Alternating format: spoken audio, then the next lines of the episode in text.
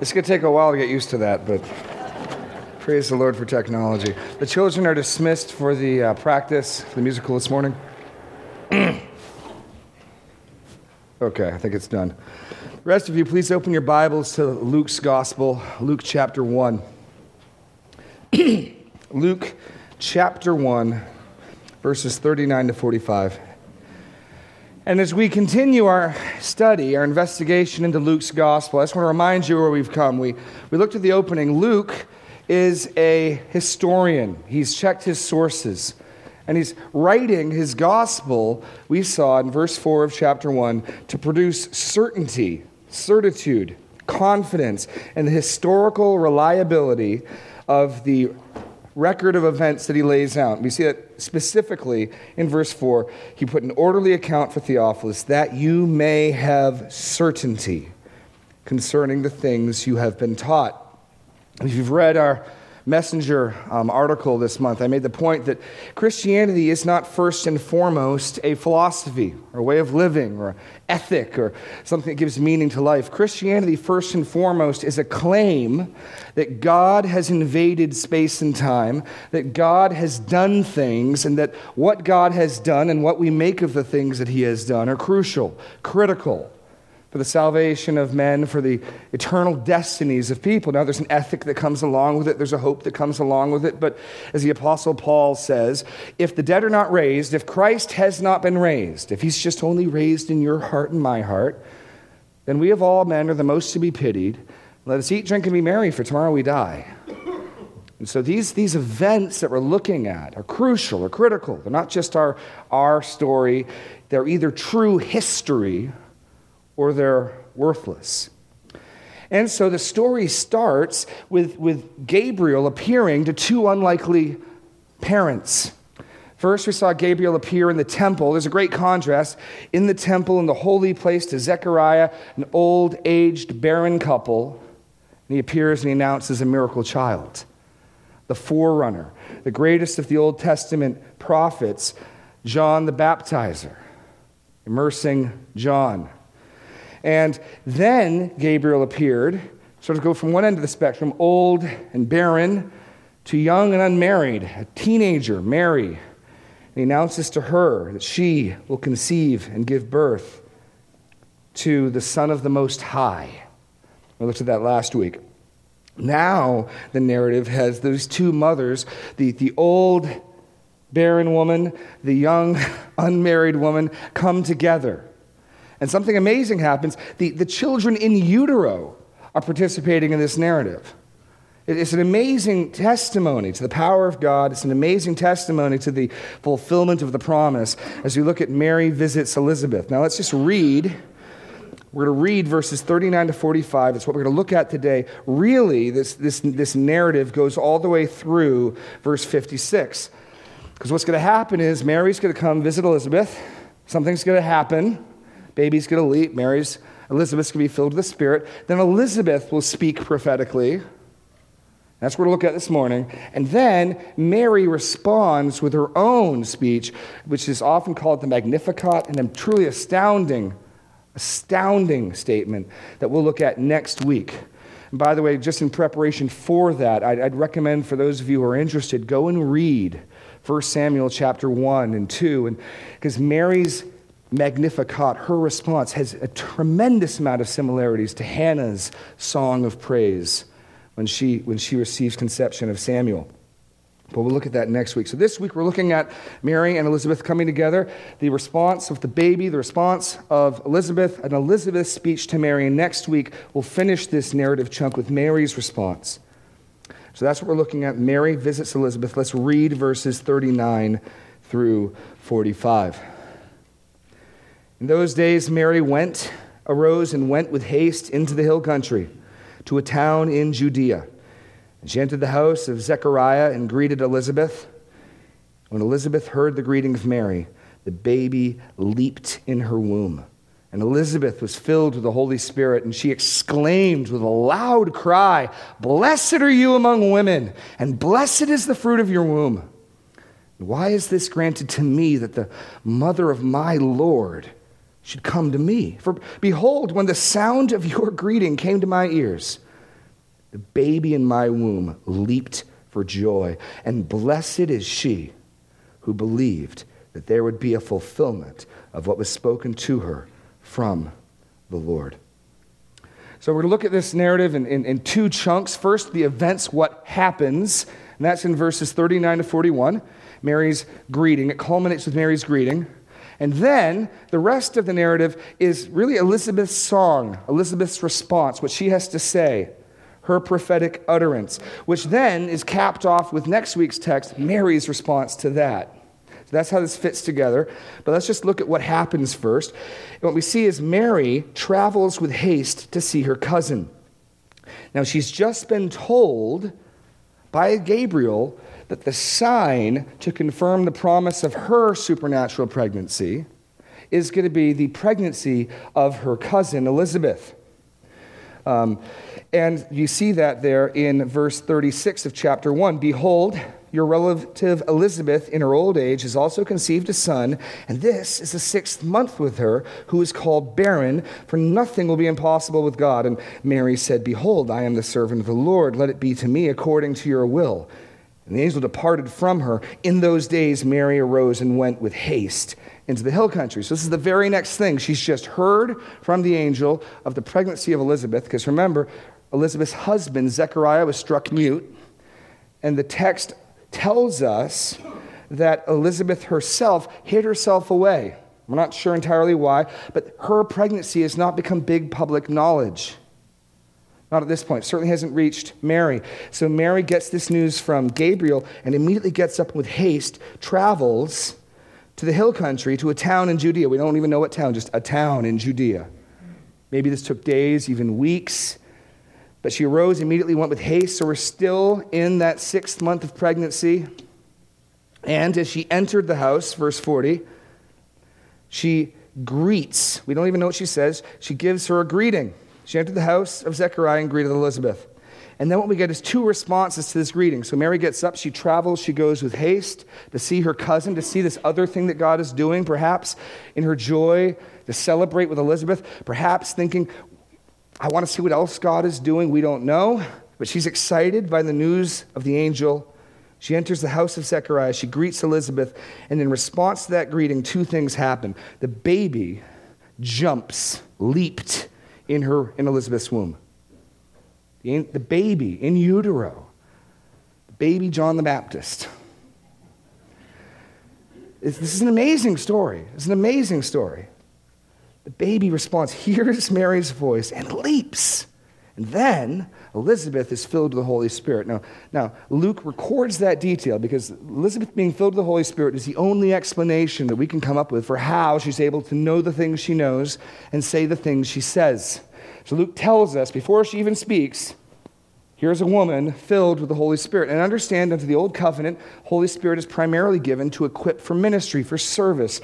John the Baptist, we were told, would be filled with the Spirit from the womb, the concept being from the womb he's set apart for service, set apart for ministry. Notice he's going to begin his ministry and service here. It's an amazing, amazing text. Serving the Lord in utero. We wonder today whether whether these, these are people or not. We'll, we'll get we'll get to that later in this message. Sorry. It's just a fascinating, fascinating text. But we are going to spend the, the bulk of our time now looking at Elizabeth as she makes sense of it. That, that's the events. It's really simple. Like, what happens in the narrative? A woman gets up. She makes a trip. She enters a house. She says, hi. There's a response. But there's a lot here. There's a lot here. Now, notice that Elizabeth's song, and it really is kind of a poetic either song or piece of poetry. You can even see in the English, it doesn't come through as well in the English, the, the parallelism, the two statements of blessedness that open it. Blessed are you among women. Blessed is the fruit of your womb. It closes. Again, blessed is she who believed. There's, there's a meter. There's a parallelism. There's, there's, a, there's a form, a poetic form here.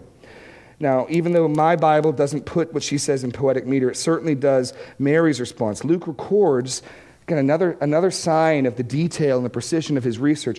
He, he not only knows what happened, he knows what people said. He's got direct quotes. This is the first of a number of songs. Mary's response is in poetic form. And then Zechariah's prophecy is in poetic form. another song. So we get the song of Elizabeth, the song of Mary, the song of Zechariah. And of course, we get the song of the angels at Jesus' birth. There's a lot of poetic narratives here. And then finally, when Jesus is presented at the temple, we get the song of, his name is escaping me, Simeon. Simeon's song. So there's five songs in the opening two chapters of Luke. It's going to be a musical, you know. No, there's there's five songs here, and this is the first of them, the first poetic utterance. And it comes to the lips of Elizabeth. Again, we'd said that women take a large role in Luke's gospel.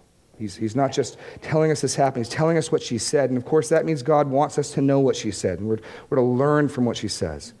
So let's take a look at Elizabeth's song. This isn't sung softly. This is exclaimed. This is almost shouted out. Elizabeth, filled with the Spirit, exclaimed with a loud cry. What, what does she, what does she say? First, she extols the blessedness of Mary and her child. She extols the blessedness of Mary and her child. We see that in verse forty-two. She exclaimed with a loud cry, "Blessed are you among women, and blessed is the fruit of your womb." Now, the word used twice there for blessed primarily has the notion of favor, having received favor, favored of the Lord. It's actually a different word than what's used in forty-five. And so what Elizabeth is saying is, is Mary and her child are recipients of the Lord's favor. And it's important to note, because again, like I said last week, we can struggle with this notion because Roman Catholicism so elevates Mary to a point where they, they encourage us to homage her, to revere her, to pray to her. We can sometimes go the other extent and, and sort of try to ignore her and really not make much of her. And Elizabeth here, she, Mary is highly favored. She has received God's favor. She, she has received God's grace. Now notice, she's not a source of favor. She's not a reservoir. Last week we saw she's not a reservoir of grace. She's a recipient of grace. Here, she's not a bestower of favor. She's a recipient of favor. She is blessed. She has received God's blessing. She is favored by the Lord. Also notice, blessed is the fruit of your womb. This is the one of whom God would say, "This is my beloved Son. In him I am well pleased." The Lord Jesus, a recipient, received the favor of his Father. Absolutely. Notice something else that, that you can, you can miss here. She doesn't say, "Blessed are you among women, and blessed will be the fruit of your womb." What does she say? Blessed is the fruit of your womb. What does that mean? That means that somewhere between the announcement of the angel a few verses earlier, and here, the prophecy has been fulfilled. The Holy Spirit has come upon her. The power of the Most High has overshadowed her, and she has conceived. That means the Lord Jesus Christ in utero is, at this point in the text, the second member of the Trinity, the, the eternal Son of God, has entered already into time and space. He's taken on flesh, and within her womb, to, to use Michael Card's expression, is the holy embryo. Just, just wrap your mind around that. God eternal is now an embryo, a couple weeks old, in, in the womb of this peasant girl. John the Baptist is a, is, is, is a viable, is a viable child. He's past the six-month mark here, but Lord Jesus is present. Blessed is fruit of your womb. The, the promise Gabriel made has already been fulfilled. It's a mystery. The eternal God has entered into time and space. He's here. The Messiah is present in this text. Jesus is, is present in this text. He's here. Blessed is the fruit of your womb. We're going to see a little bit later that that's the precise reason why the child jumps within her. So Mary extols, Mary, Elizabeth extols the blessedness of Mary. And why is she blessed? Why is she favored? Because she gets to carry the divine child. Because she gets the honor and the favor given to her that she can become the mother of God, incarnate. The blessedness of the child. Baby is. Not the baby will be. Baby is. Secondly, she expresses wonder at Mary's presence. So her first statement is this double blessing. Blessed are you among women. Blessed is the fruit of your womb. And then sort of shock and almost confusion. And why is this granted to me? The mother of my Lord should come to me. And notice, notice here that, point one, Elizabeth demonstrates true and genuine humility. True and genuine humility. Just as Mary, when she was told that God was with her, didn't respond by saying, well, of course he is. I'm a pretty wonderful person. My self-esteem is it's off the charts. Rather, Mary's troubled. She's, why would, why would God do this to me? Elizabeth here has, has somehow figured out that she's had a supernatural baby. She's already praised God at the end of the, at the narrative cycle with Zechariah. She's going to say some things that evidence some supernatural insight. She, she knows something's up. It's possible that Zechariah has communicated more to her. We don't know. He's communicating through boards, writing things. We don't know how much of what she knows, but she knows something's afoot. She knows that something unique is happening. She knows that a miracle and special child is coming into the world through her. She knows that her husband has had some sort of encounter in the holy place. You could think that Elizabeth could think she's pretty important. She is pretty important. She takes up a, a big chunk of scripture. And here comes her teenage cousin. And Elizabeth is in awe and wonder that she would be so honored. That's humility. She's not wrestling with, why did you come to steal my glory? Can't I at least have some excitement? No, she's, why, why do I get to receive this honor? She's not thinking about her privilege. She's not thinking about her right. She's not thinking about her glory. Rather, in true humility, in true humility, she is asking, why do I get this honor? We also see something else. She demonstrates her genuine humility, but she reveals her inspired theology. She reveals her inspired theology. Now notice this. Why is it granted to me that the mother of my Lord should come to me? That's interesting. You realize Elizabeth is the first person to confess Jesus is Lord. Elizabeth is the first person ever to confess that Jesus is Lord. Baby's present, a few days, weeks old in the womb of Mary. The incarnation has happened. And here, off the lips of Elizabeth, she's referring to the child as my Lord. Remarkable because of the ministry of John the Baptist, but we'll get to that. Notice what's happened. The baby does something as a response. The mother's filled with the Spirit. The mother confesses Christ Jesus as Lord.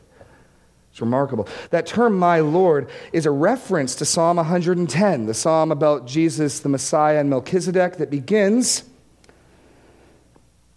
the Lord said to my Lord, sit at my right hand until I make your my enemies your footstool. Now this theme of my Lord, that phrase only occurs one other time in Luke.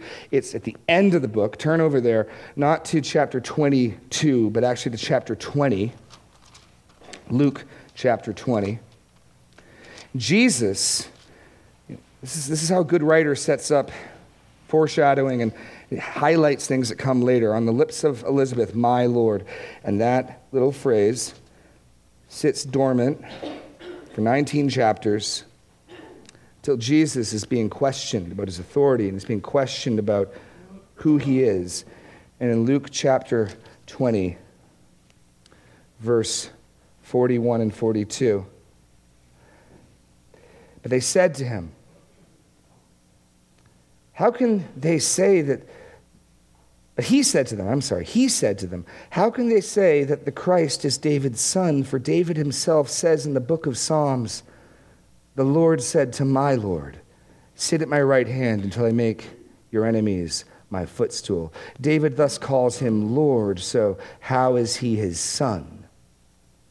And hearing all this, the people, all these, and hearing, and in the hearing of all the people, he said to his disciples, beware of the scribes. Now, Jesus makes the point from that exact text that if David calls his descendant Lord, then the Messiah is greater than simply being a Davidic descendant. And here on the lips of Elizabeth, referencing Psalm one ten, she calls the child in utero my Lord. She, she did, how would she even know that Mary's pregnant? Mary, remember, got up and made haste. And maybe it took a couple days or even weeks to travel, but not enough time for her to be showing, not enough time for any word to get out. No, Luke's already told us at the end of verse forty-one, Elizabeth is filled with the Holy Spirit. The explanation for her supernatural, her inspired theology is already given to us. She's, she's able to know this because the Holy Spirit is filled and is controlling her. And so she utters the first confession of the lordship of Jesus this early in the gospel. I told you, you got two babies in utero present, two women. It's an amazing text. Reveals her inspired theology. And then she explains the reaction of the baby. She explains the reaction of the baby. For, verse forty-four, behold, when the sound of your greeting came to my ears, the baby in my womb leaped for joy. And this, this is to confirm and to fulfill what Gabriel had said to Zechariah. Verse fifteen, go back to verse fifteen, chapter one. Speaking of this child of Elizabeth's, he will be great before the Lord. He must not drink wine or drink, and he will be filled with the Holy Spirit even from his mother's womb. He will turn many of the children of Israel to the Lord their God, and he will go before him in the spirit and power of Elijah to turn the hearts of the fathers to the children, the disobedient to the wisdom of the just, to make ready for the Lord a people prepared. The angel Gabriel said, from the womb, this child will be filled with the Holy Spirit. Here is evidence of that filling. The Holy Spirit indwelling a baby in utero, a baby in utero, making morally significant actions. And think about that. Is, is this pleasing to God, the rejoicing of this baby? This is not a morally insignificant action. This is an action that brings glory to God. This is an action of a heart that loves God. You ever consider the children in utero, apparently? And I know, I know that John the Baptist breaks all the rules, but apparently children in utero are capable of morally significant action. At least John here is. Astounding. He's blanks here. He's filled with the Spirit and with joy. He's filled with the Spirit. He's filled with joy. The baby in the womb leaped for joy. Children in utero can be filled with joy. And when they are harvested and attacked, they can be filled with terror, pain and anguish. Think about it. The capacity for joy implies the capacity for other emotions. Um, it's not, it's not by any means the main point of this text, but if you don't see the sanctity of human life here, as a Christian, I don't know where you're going to see it. a, a, an embryonic child is present and is Lord, not will be Lord. It's not a clump of fetal material. This is the baby. Another baby is filled with the Holy Spirit, performing prophetic ministry, rejoicing at the Messiah, all in a time when in our country it would be legal to terminate.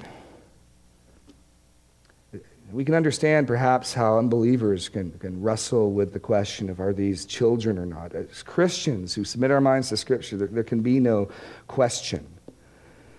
Elizabeth is marveling that her Lord present in the womb of Mary is present. John the Baptist is performing ministry in utero. As Christians, let us settle this issue once and for all. God, God has sanctified. The Holy Spirit coming upon John in the womb has sanctified the unborn. God can use them for ministry. Let us sanctify them as well. Let there be no confusion among the people of God on this issue. Okay, that was that's in addition to the message. Okay, um, okay. John is filled with the Spirit and with joy. I want to read a quote by Philip Ryken on this that that just I thought was well said. Jesus was not yet viable, invisible in his mother's womb. Yet John knew him to be the Son of God. Later, when Jesus began his public ministry, John would testify that his joy had become complete in John three twenty-nine. Here is the beginning of that joy. His joy began while he was still in his mother's womb. Remember that in John three? John the Baptist, the witness, says, "My joy, the bridegroom is present. Bridegroom is present. My joy is complete." His joy is completed. The end of his ministry, his joy begins here, responding to the invisible, not yet viable child in Mary's womb. The coming of Christ is a thing that makes a person leap for joy. This was true for John, and also for anyone who comes to faith in Christ. By the inward witness of the Holy Spirit, we recognize that Jesus is the Son of God and our Savior from sin. We recognize him, we rejoice in him, leaping for joy for our salvation. It's a good word. John is filled with the Spirit, with joy. We also notice here John begins his prophetic ministry. John begins his prophetic ministry. This is this just again goes back to what the angel Gabriel said, that he would be set apart for ministry by not touching wine all of his life, and he'd be equipped for ministry from the womb. And here his ministry begins. Think about it. The baby jumps, the mother responds and is filled with the Spirit, and out of her mouth comes a confession, the lordship of the baby. Turn to John's gospel real fast. We we focus on John as the baptizer, as the immerser, as Dunking John, as I sometimes call him playfully. But there's another way to look at his ministry. In John's gospel, John the Apostle, all these Johns I know can get confusing, but in John's gospel, the emphasis on the baptizer is not on his baptizing, but it's, it's something else. And you, you know the beginning of John's gospel. In the beginning was the Word, and the Word was with God, and the Word was God. He was in the beginning with God. All things were made through him, and without him was not anything made that was made. In him was life, and the life was the light of men. The light shines in the darkness, and the darkness has not overcome it. There was a man sent from God whose name was John. He came as a witness, to bear witness about the light, that all might believe through him. He was not the light, but he came to bear witness about the light. Jump down to verse fifteen. John bore witness about him and cried out, "This was he of whom I said, he who comes after me ranks before me, because he was before me." Then jump down to verse nineteen. This is the testimony of John when the Jews sent spies and Levites from Jerusalem to ask him, "Who are you?" He confessed and did not deny, but confessed, "I am not the Christ." Do you notice the emphasis on John's ministry? He came as a witness, and he witnessed, and he's the one who witnessed. He is the Christ. He witnessed and confessed, "I am not the Christ." He's the Christ. John is a witness. John is a, a signpost pointing again and again and again to Jesus. So that in John chapter one, verse twenty-nine, when Jesus has returned from the wilderness, the next day he saw Jesus coming towards him and he said, "Behold, the Lamb of God takes away the sin of the world." And again in verse thirty-five, the next day, again, John was standing with two of his disciples, and he looked at Jesus as he walked by him and said, "Behold, the Lamb of God."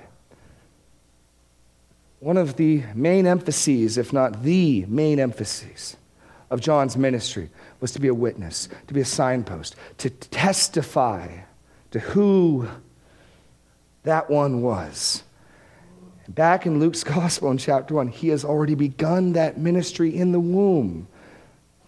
Why is it that Elizabeth confesses that he is Lord?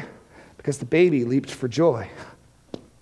John is testifying through a leap of joy. The mother rightly interprets. He has already begun. He is already turning the children of Israel to the Lord their God. Just amazing. God, God can use children in utero for, for service. They can testify to to who he is. And out of the mouths of babes, he has ordained praise. Just truly amazing. With God, nothing is impossible. Nothing is impossible. And finally, Elizabeth expounds the blessedness of Mary's faith. Verse forty-five. Blessed is she who believed that there would be a fulfillment of what was spoken to her by the Lord. Now, I said before, this is a different word for blessed than used twice in verse forty-two. The emphasis here is on happiness, or the blessed state. What a happy condition to be in. This is, this is when Jesus in the Beatitudes, blessed are the poor in heart, blessed are the meek. Same word. It's, it's what's translated regularly from the Old Testament wisdom literature, Psalm one, blessed is the man. And what it's saying is the happy, favored condition. How happy to be the one. How blessed to be is she who believed that there would be a fulfillment of what was spoken to her from the Lord. I, I can't help but wonder if Zechariah overheard. He didn't receive that blessing. He doubted. He wanted proof. He was given a sign. Okay, you want proof? You can't talk. Mary, on the other hand, believes. And here, Elizabeth expounds and extols the blessedness of believing. Now, Mary truly, truly is put forward for us as a model, a model of faith, a model of faithfulness and humility. Let, let's give her the honor and the recognition she deserves. We're told in Hebrews to, to consider those who've gone before us, to imitate their faith. There's plenty to imitate from Mary here. Let there be no misunderstanding. She's a recipient of grace, not a wellspring of grace. She's a recipient of favor, not a bestower of favor. She absolutely is a model of faith.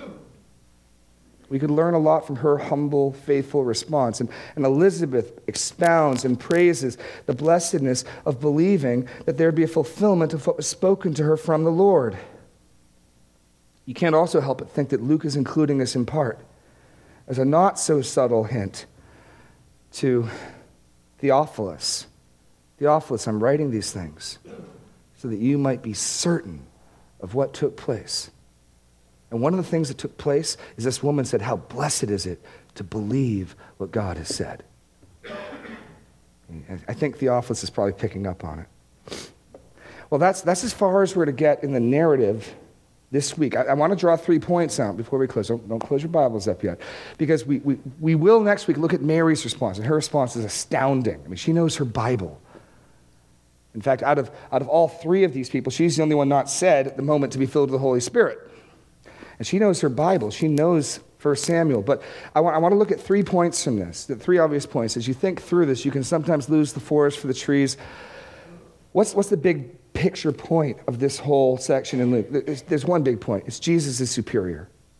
Jesus is superior. In fact, you could say Jesus is supreme. We've seen that as much as John the Baptist has a prophetic pedigree, just as the prophet Samuel was born to a barren couple, so John the Baptist born to a barren couple. Miracle birth. Okay, there is a precedent. There is Old Testament antecedent. There has never been a virgin birth. You see, Jesus' conception is greater. Unless there be any mistake, as the mother of Jesus enters the room with the child in her womb, the mother of John the Baptist gives her homage, praises her faith, expresses wonder at being given the privilege of being in the same room as the mother of her Lord. Why is the mother of my Lord here? Why has this been given to me? Expresses the joy. John the Baptist already testifying, already pointing to, already rejoicing in the presence of the Christ, his Messiah, his Lord. Jesus is superior. That, that's Luke's main point in all of this, showing these stories of the origins, giving, letting us know. And, and John the Baptist's pedigree prophetically is important because he's the one who's going to point initially to Jesus. And we need to know, is he truly a prophet? Yes, he's truly a prophet. That's why this story is included. And here, the mother of the greatest Old Testament prophet confirms and responds even to her child's ministry by affirming the lordship of Christ. Jesus is superior. He is supreme. And by quoting my Lord in Psalm one ten, she's saying he's, he's greater than David. We'll see by the end of the book, he is greatest of all. He is supreme. He is superior. He is supreme. That, that's Luke's primary point in his ranging his material. Two other points I think fall out of this that we can draw some application from. We live in a day and an age where I think there's a lot of confusion over what it means to be filled with the Spirit, what it means to be influenced by the Spirit. And so I want you to see that here, and I think everywhere in Scripture, the Spirit ministers to believers primarily by testifying to and delighting in the Son of God. The Spirit ministers to believers by testifying to and delighting in the Son of God. What is the result? The Spirit filling these people. It's joy in Jesus, is it not? It's a leap of joy. John the Baptist is filled with the Spirit from birth, and he hears the voice of the mother of his Lord, and he leaps for joy. And then Elizabeth is filled with the Spirit. And what does she do? She extols, she confesses with her lips, giving praise in a loud voice. This baby in her cousin's womb is her Lord. The Spirit's ministry to believers is fundamentally one of causing delight in, joy in, love for the Son of God. And And then leading to praise. Go over to Ephesians real fast. Ephesians four.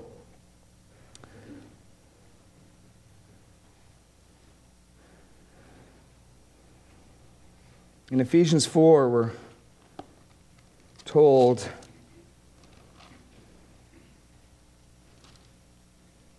No, it's Ephesians five. I'm sorry. Ephesians five, eight, eighteen. You know this passage. But I want you to notice what follows this passage. Do not get drunk with wine, for that is debauchery, but be filled with the Spirit. What does that look like? Addressing one another in psalms and hymns and spiritual songs, singing and making melody to the Lord with your heart, giving thanks always for everything to God the Father in the name of our Lord Jesus, submitting to another out of reverence for Christ. You know, you, you want to know, am I filled with the Spirit? Do, do you do rejoice in your Savior? Do you, do you like to praise Him? Or do you? How, how do you view the first twenty, thirty minutes of this service? As a chore to get through? I don't think you're filled with the Spirit. If you want to praise your Savior, if you're delighting in your Savior, if you feel joy, you want to cry out with a loud voice, Jesus is Lord. He's my Lord.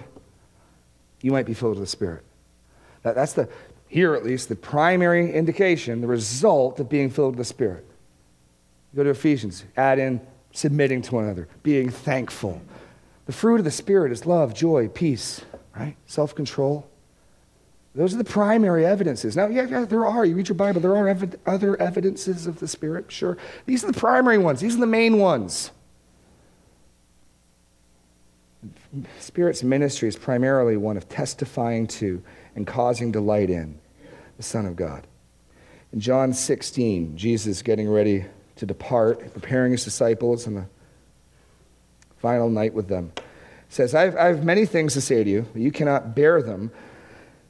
When the Spirit comes, he will guide you into all truth, for he will not speak on his own authority, but whatever he hears, he will speak, and he will declare to you the things that are to come. He will glorify me. For he will take what is mine and declare it to you.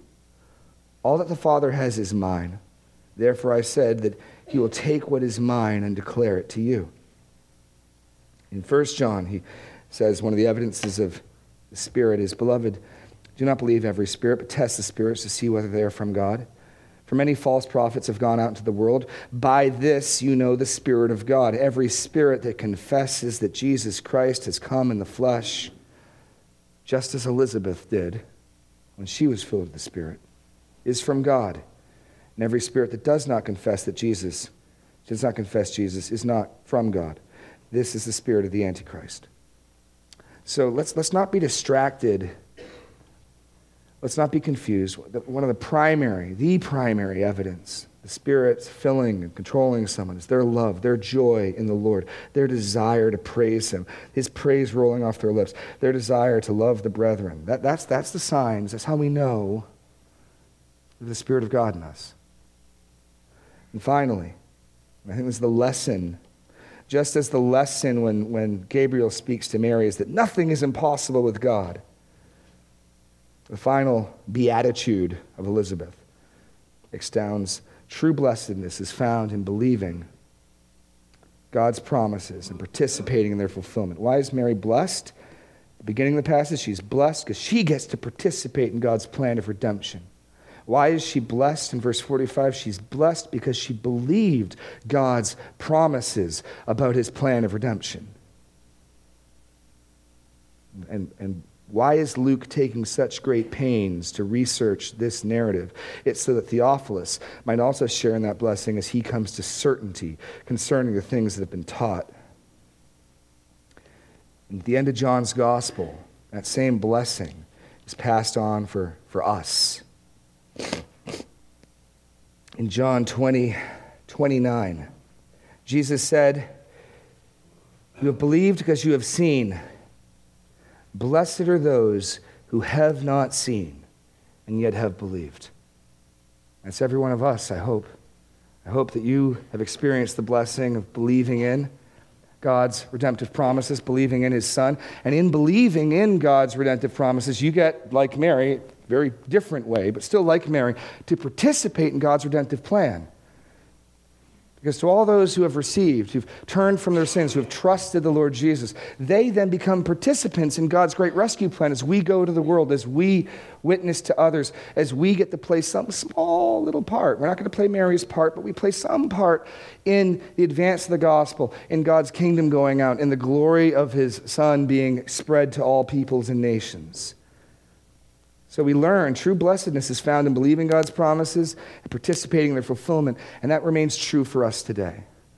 And Luke is clearly putting this forward, calling on us, calling on Theophilus, calling on us that we would believe, that we would be certain, that we would experience the same joy that the baby John experienced, that we would express the same praise that Elizabeth did. That's, that's the point. Believe and experience that blessedness. Now, I'm going to call the worship team up. We're going to close in prayer. We're going to, we're going to do that. We are going to praise the Lord with our lips. And you can show me, show each other, show the Lord your filledness with the Spirit as you praise and confess that Jesus is the sweetest name of all. We need the screen to come down. Let's pray. Lord, we just thank you for... We thank you that you... have kept your promises. We thank you that you have fulfilled your word. We thank you that two thousand years ago, we have come to be certain that two thousand years ago, your Son came into this world, that, that he really was the Lord, my Lord, our Lord. And, and Lord, we, we marvel. We marvel at how nothing is impossible with you. We marvel at the blessedness that you extend to us if we will believe. And so, Lord, it is our great joy through the testimony of your Spirit, to praise and confess the Lord Jesus has the sweetest name of all, the name above all names. In Jesus' name, amen. Please